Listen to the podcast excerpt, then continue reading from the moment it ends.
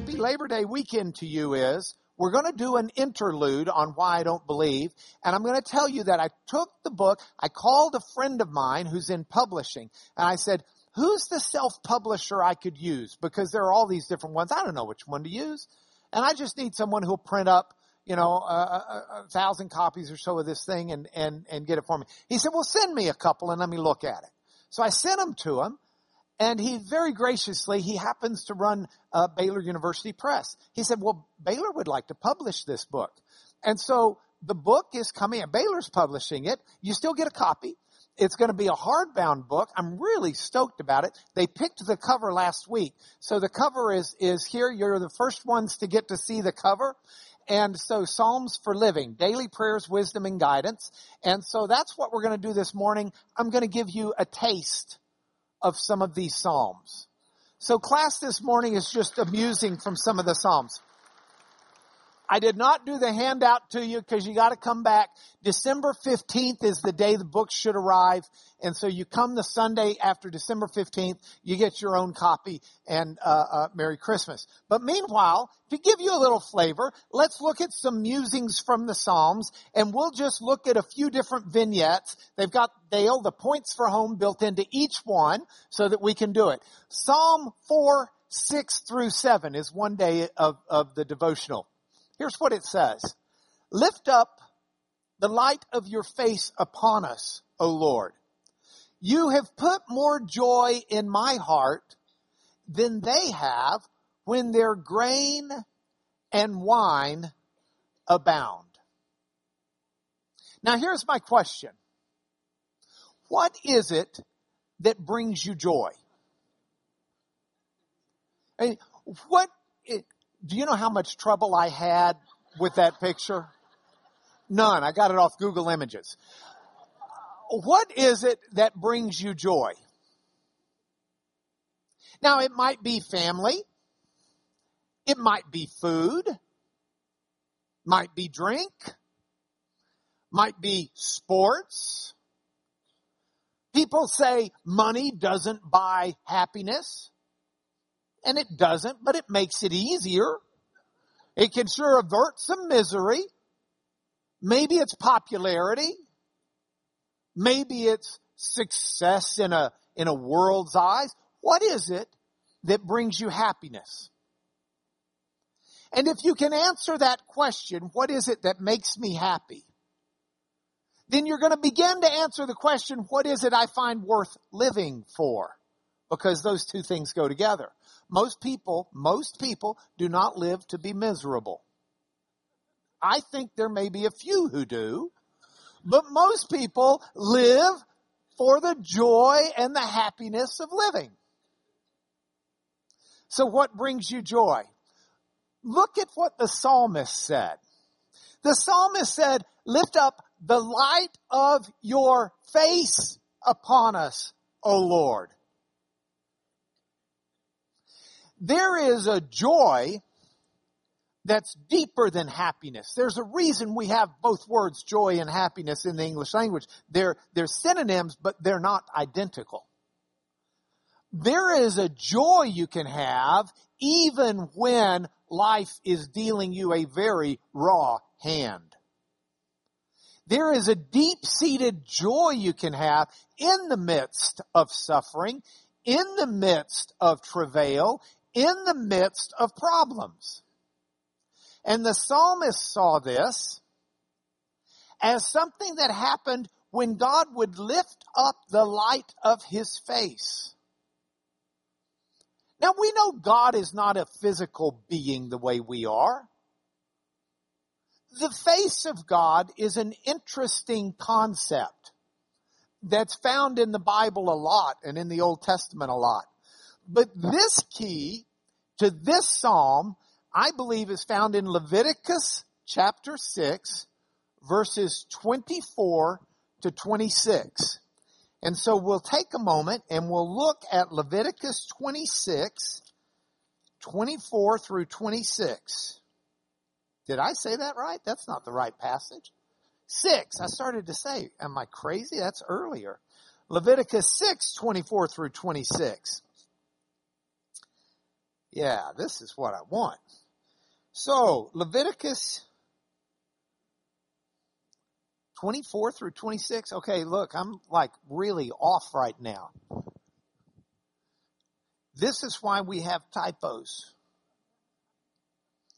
Okay, it's somewhere in Leviticus chapter 6. Or it's like chapter 4. Hold on. I, this, let me, I can quote it. I can't find it, but I can quote it. I did what? It's here? You, you're seeing it. I'm not seeing it. Anyway, let me tell you what it says. This is the, it's called the Aaronic blessing in Leviticus. And it's where God told Moses that this is the blessing to be pronounced. The Lord bless you and keep you. The Lord make his face to shine upon you and be gracious to you. Numbers, not Leviticus. Thank you. Genesis, Exodus, Leviticus, Numbers. You know, I was right next door to it. Yeah, because it's in the chapter with the Nazarite vow. Aaron's blessings. Here we go. Thank you. See, I'm so glad people know what's going on. Speak to Aaron and his son, saying, Thus you shall bless the people of Israel. Say to them, The Lord bless you and keep you. The Lord make his face shine upon you and be gracious to you, lift up his countenance upon you and give you peace. Now that's where joy comes from. When the Lord's face shines upon you, the Lord is blessing you. He's taking care of you. He's giving you peace. He's residing upon you. You are in relationship with God Almighty. If you are in a relationship with God Almighty, it doesn't matter what the circumstances are. You will find in your life joy. A joy that is greater than anyone can find in anything they're eating or drinking. The joy of the Lord. And there are other passages that will come from this. The joy of the Lord is my strength. Other passages that teach us rooted in a relationship with God is this contentment, this joy, this peace that's beyond understanding. And so I wanted to start these Psalms with us today with one just asking that. Would you pray with me? Lord, it is our prayer that your face would shine upon us. Be gracious to us, O Lord. Pour your blessings out upon us so that regardless of where we are in this life, we find ourselves being held by you, strengthened by you, encouraged by you, guided by you. That our lives will be fully enveloped in who you are and where you want us to be. Through Jesus, amen. Next vignette. Psalm 6, 2 through 3. Be gracious to me, O Lord, for I am languishing. Heal me, O Lord, my bones are troubled. My soul is also greatly troubled. But you, O Lord, how long? Now I like this psalm. The English Standard Version is got a bit of a British, I think, influence to it. I may be wrong, but that's the way I see it. We don't use the word languishing very often. Be gracious to me, O Lord, for I am languishing. When was the last time you languished? If you don't speak clearly, you can say languish is the English that I speak, but that's language. It's different than languish. The word languish has a wide semantic range of meaning in the Hebrew. It means weak. It means feeble.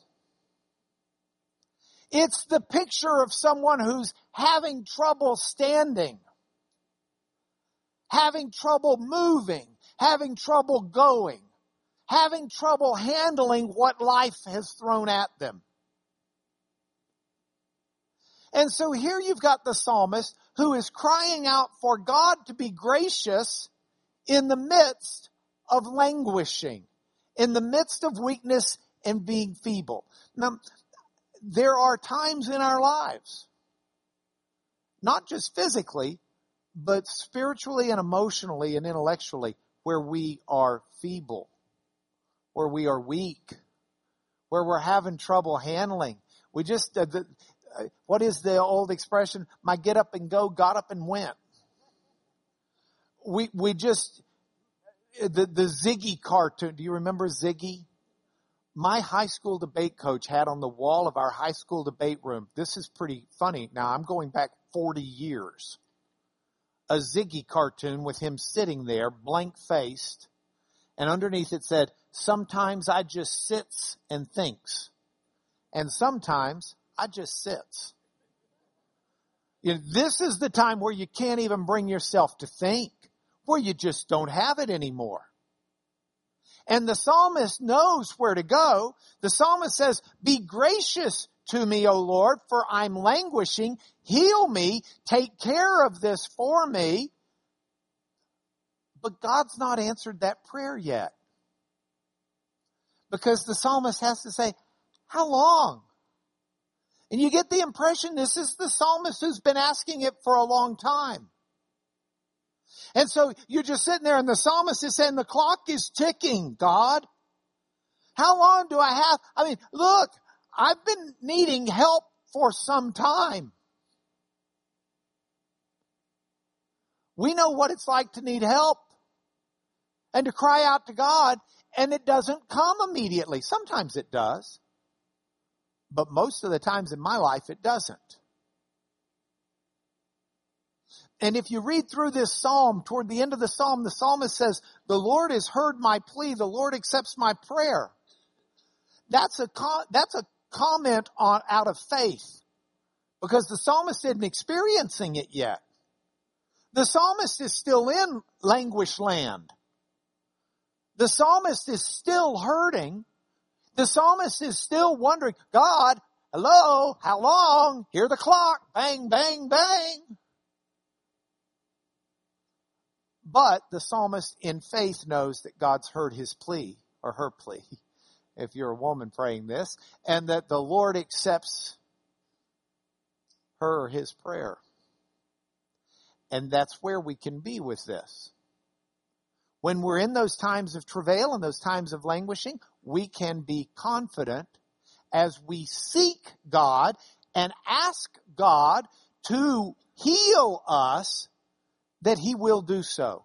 We have a better way of saying that in faith than the psalmist did. Do you know why? Because we live after the death of Jesus. And we see in the death of Jesus the healing. We know in Jesus ultimate healing for all of us. So, that's your vignette. We're not in utopia. By the way, we'll get a little of this next week on why is there suffering. We don't live in utopia. People who think God's supposed to make heaven on this earth are people who haven't read the Bible. We live in a battleground. We're involved in battle. This is not utopia. God's goal is not to take fallen human earth man, woman, child, and make it divine heaven this will have to be rolled away. You don't get heaven until you've been born again in a way that's going to take care of your eternity. Because heaven is not going to be found on this earth in this form. That's the vignette. Okay, the Lord sits, next psalm. The Lord sits enthroned forever. He has established his throne for justice and he judges the world with righteousness. He judges the peoples with uprightness. I like this passage. All in one passage. I find this intriguing. I find this scary. I find this humbling. And I find this encouraging. All in one. Let me tell you why. Intrigue. I am a lawyer. I get intrigued when I see that the Lord sits enthroned forever. He's established his throne for justice. That intrigues the lawyer in me. Justice is consistency. If two people commit the same crime with the same circumstances, the same the same uh, uh, extraneous uh, uh, factors, everything's identical, and the judge gives one of them five years prison, and the judge gives the other one one week in jail. That's not justice unless there is a rational reason for the difference in punishment. Justice means everything's treated the same. Justice means everyone, that, that, that, there's a consistency. Now, the Lord has established His throne for justice. The problem for us is justice means you sin, you die. Not you sin, uh, you got to do penance. Not you sin, tisk tisk, you're going to get put in spiritual timeout. Sin is something that is a wretched, terrible thing, regardless of how bad the sin is, in terms of the purity of God, and sin is something that's deserving of death. Sin brings death.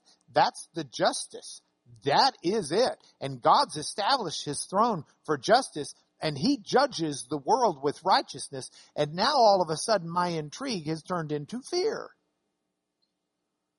The same thing I found interesting as a lawyer scares me as a sinful human being. It scares me because I know who I am. I know what I've done. I know the darkness in my heart. I know the darkness in my mind. I know the darkness in my deeds. I know that if God were to judge me in justice based on my merit, I am toast. It's not even close. Oh, I could sit here and say, well, you put them in the scales. No, this isn't weigh your good versus your bad. I'm talking about you, you know, nobody. You, you go to a judge. Yes, judge, I murdered that man. But I did some math. I've met probably six, seven hundred thousand people in my life I didn't murder. Now you put this in the scales, Judge. I really murder very, very, very few people. If you look at it in terms, I just weigh it in the scales. That does not work in a court of law. You don't sit there to say, God, okay, God, I know I've sinned against you more than I can count, but hey, I gave money at church. Hey, there are some sins I could have done that I didn't do. It doesn't work that way. So my intrigue over this can be frightful because of the humbling fact that I am a sinner. And if God is going to judge the world with righteousness and peoples with uprightness, woe is me a sinner. But Paul told us in Romans 3:20 that there's a righteousness of God that comes apart from what we do. It's a righteousness that comes from our faith in Jesus. Because Jesus has taken the punishment that is due our sins. And if we trust Him with our sins, confess, repent, give them to Him, then those sins can justly be punished. God doesn't lose His justice in Jesus. God still judges the world with righteousness. He still judges the people with uprightness. But now I can be encouraged because in Jesus, that uprightness and that righteousness is mine. Not because of anything I've done, lest I should ever boast, but because of what He has done through His Son for me. I don't know where you are in your life.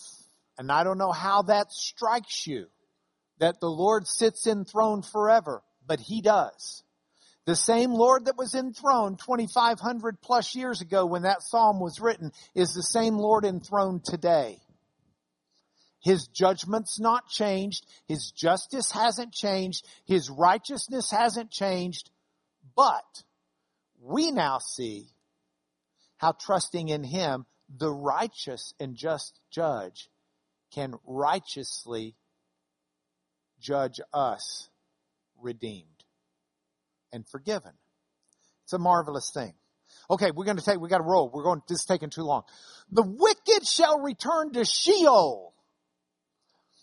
Remember the Bible, God gives revelation over time, and so we, we don't have, you know, you, Abraham didn't understand it all. Okay? So over time, within culture and civilization, God gives revelation throughout the biblical period until he is finished. And he still reveals in a different way through his Holy Spirit in the church as we grow to understand the Trinity and things like that. But Sheol was this concept that they had of, of, a, of, of a shadowy death. The wicked shall return to Sheol all the nations that forget God, for the needy shall not always be forgotten, and the hope of the poor shall not perish forever. I love poetry. That is Hebrew poetry. Hebrew poetry is not based on rhyme. You know, roses are red, violets are blue. Most poems rhyme, but this one doesn't. Uh, it's not based on rhyme that the most common mark of Hebrew poetry is structures where phrases have nuanced meaning when compared to other phrases in the group. It's called parallelism. And so if you look at this psalm, I'm going to lose it if I put it on the overhead. The wicked shall return to Sheol is the first phrase. The second phrase, all the nations that forget God. The third phrase, for the needy shall not always be forgotten. The fourth phrase, and the hope of the poor shall not perish forever. We need to understand how those phrases bring out meaning for each other. So the first two phrases are a are are, are um, they're, they're saying in essence the same thing. Let me highlight it. The wicked shall return to Sheol all the nations that forget God. So what we're to understand as poets here is in the Hebrew mindset, what the Hebrew writer is saying is wicked people are people that forget God. You say, well, I, I don't forget God. I'm here at church on Sunday. Right. Doesn't say forget God on Sunday. It says forget God. So let's be careful here and look at this personally. Where, where's God going to be on your mind tomorrow? And the next day, and the next day. Wicked people are those in this psalm that forget God. And then look at the twist for the next two verses that go together. The needy shall not always be forgotten, and the hope of the poor shall not perish forever. So those next two verses, the needy are the poor. So you've got wicked people that forget God, and you've got needy people that are the poor. Now here's where the poetry really gets fancy. The wicked shall return to Sheol, all the nations that forget God. And then the twist. The needy will not be forgotten. See, so, so that the, the poet is taking and tying the first two verses together about wicked people who forget the needy or forget God is tied to the needy people aren't going to be forgotten by God or by the righteous. That's the implication. So if you forget the poor, you're forgetting God because God is not going to forget the poor and the needy. So if you want to be right before God, remember those that God won't forget. See what it is? So I love poetry, but I also love prose. So I wrote that psalm in prose for you. Here's the passage in prose. Don't be wicked and fail to help the needy. God's watching. That's the Mark Lanier version of, of the passage. Next passage. As for the saints in the land, they are the excellent ones in whom is all my delight. We live in a hero culture. We live in a culture where, especially at younger ages, people have idols and heroes. And there are people who have LeBron James posters up in their room. There were people who had Oklahoma Sooner banners up in their rooms.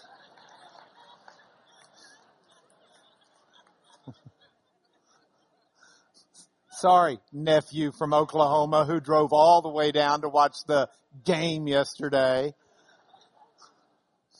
We live in a hero driven world. Here's my question. Who holds your awe? Most people, most people, once you get to be over a certain age, they take down those other hero posters. Most people my age don't have a LeBron James poster up on their wall. I mean, when Becky turned 50, she took the Justin Bieber poster down. There's just, there's just a time from, from, from Sarah's room. Sorry. Uh, there, there just comes a time, but that doesn't mean we don't have our own heroes.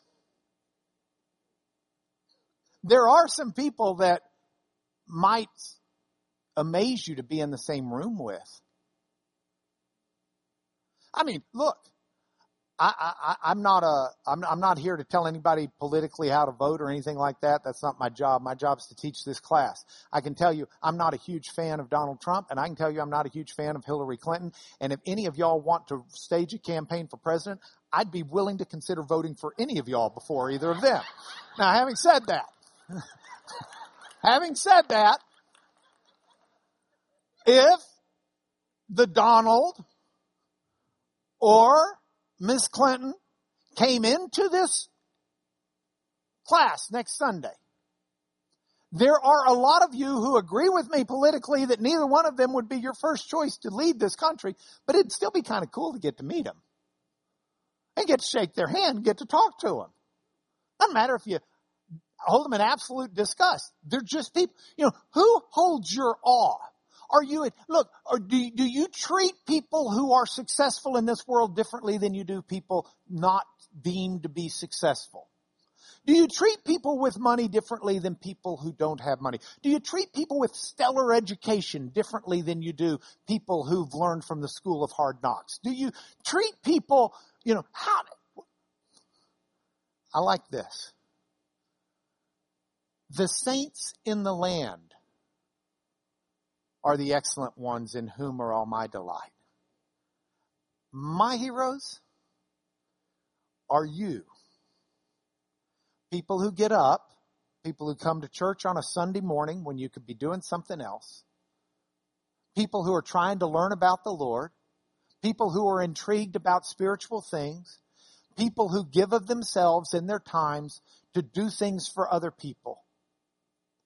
That's who we ought to be finding to be our heroes. Because I want to tell you something. You tend to become like the people you adore. And that's the way we need to become. Watch who you surround yourself with. Our kids, watch who you surround yourself with because you'll become like them in some ways. Short, sweet, but a nice little psalm.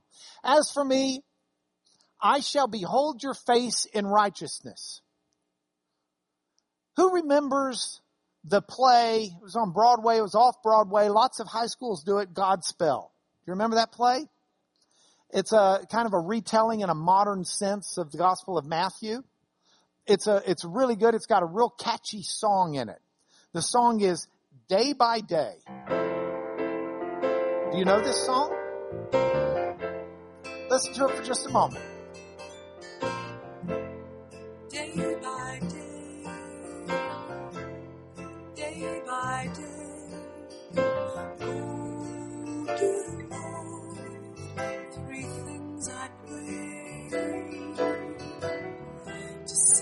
Thee more clearly, love Thee more dearly, follow Thee more nearly. More nearly, typo. Day by day. Day by day, day by day.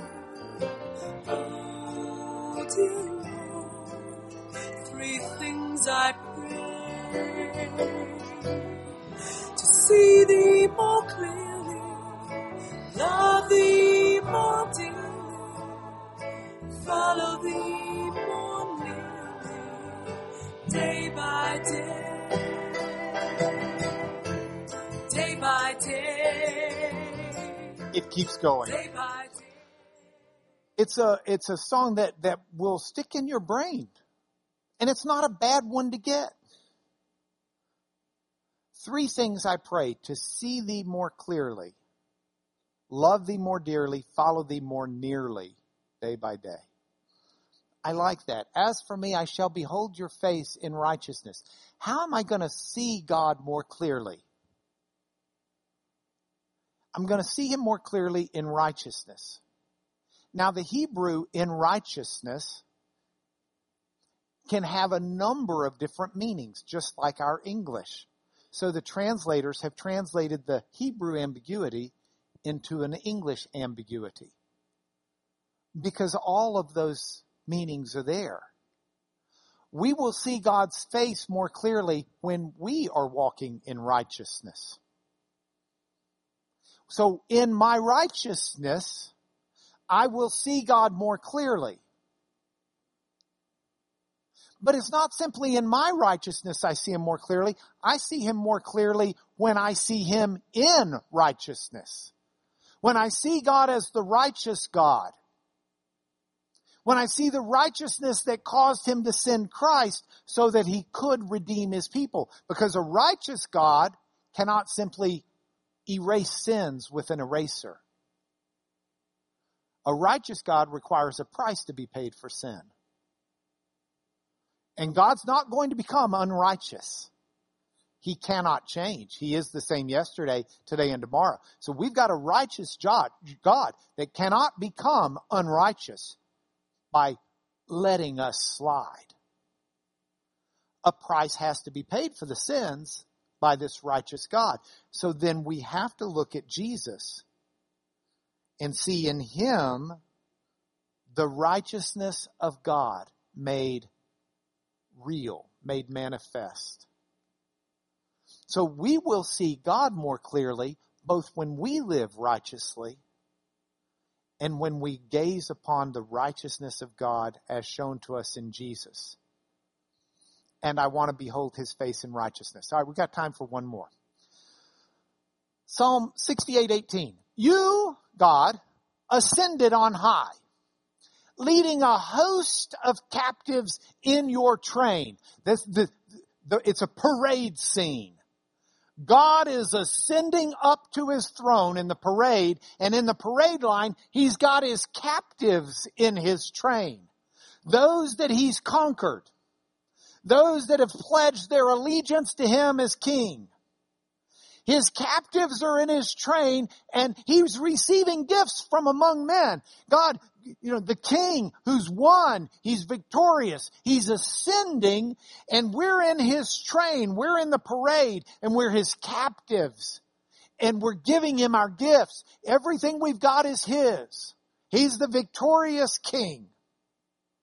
Even among the rebellious, everything we've got is his.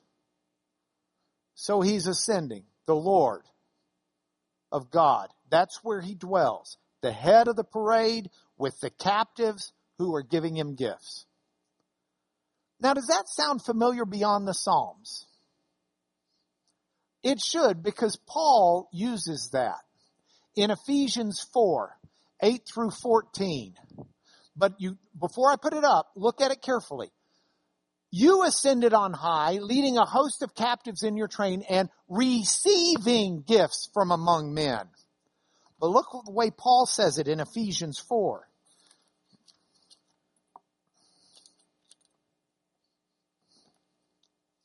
Paul says,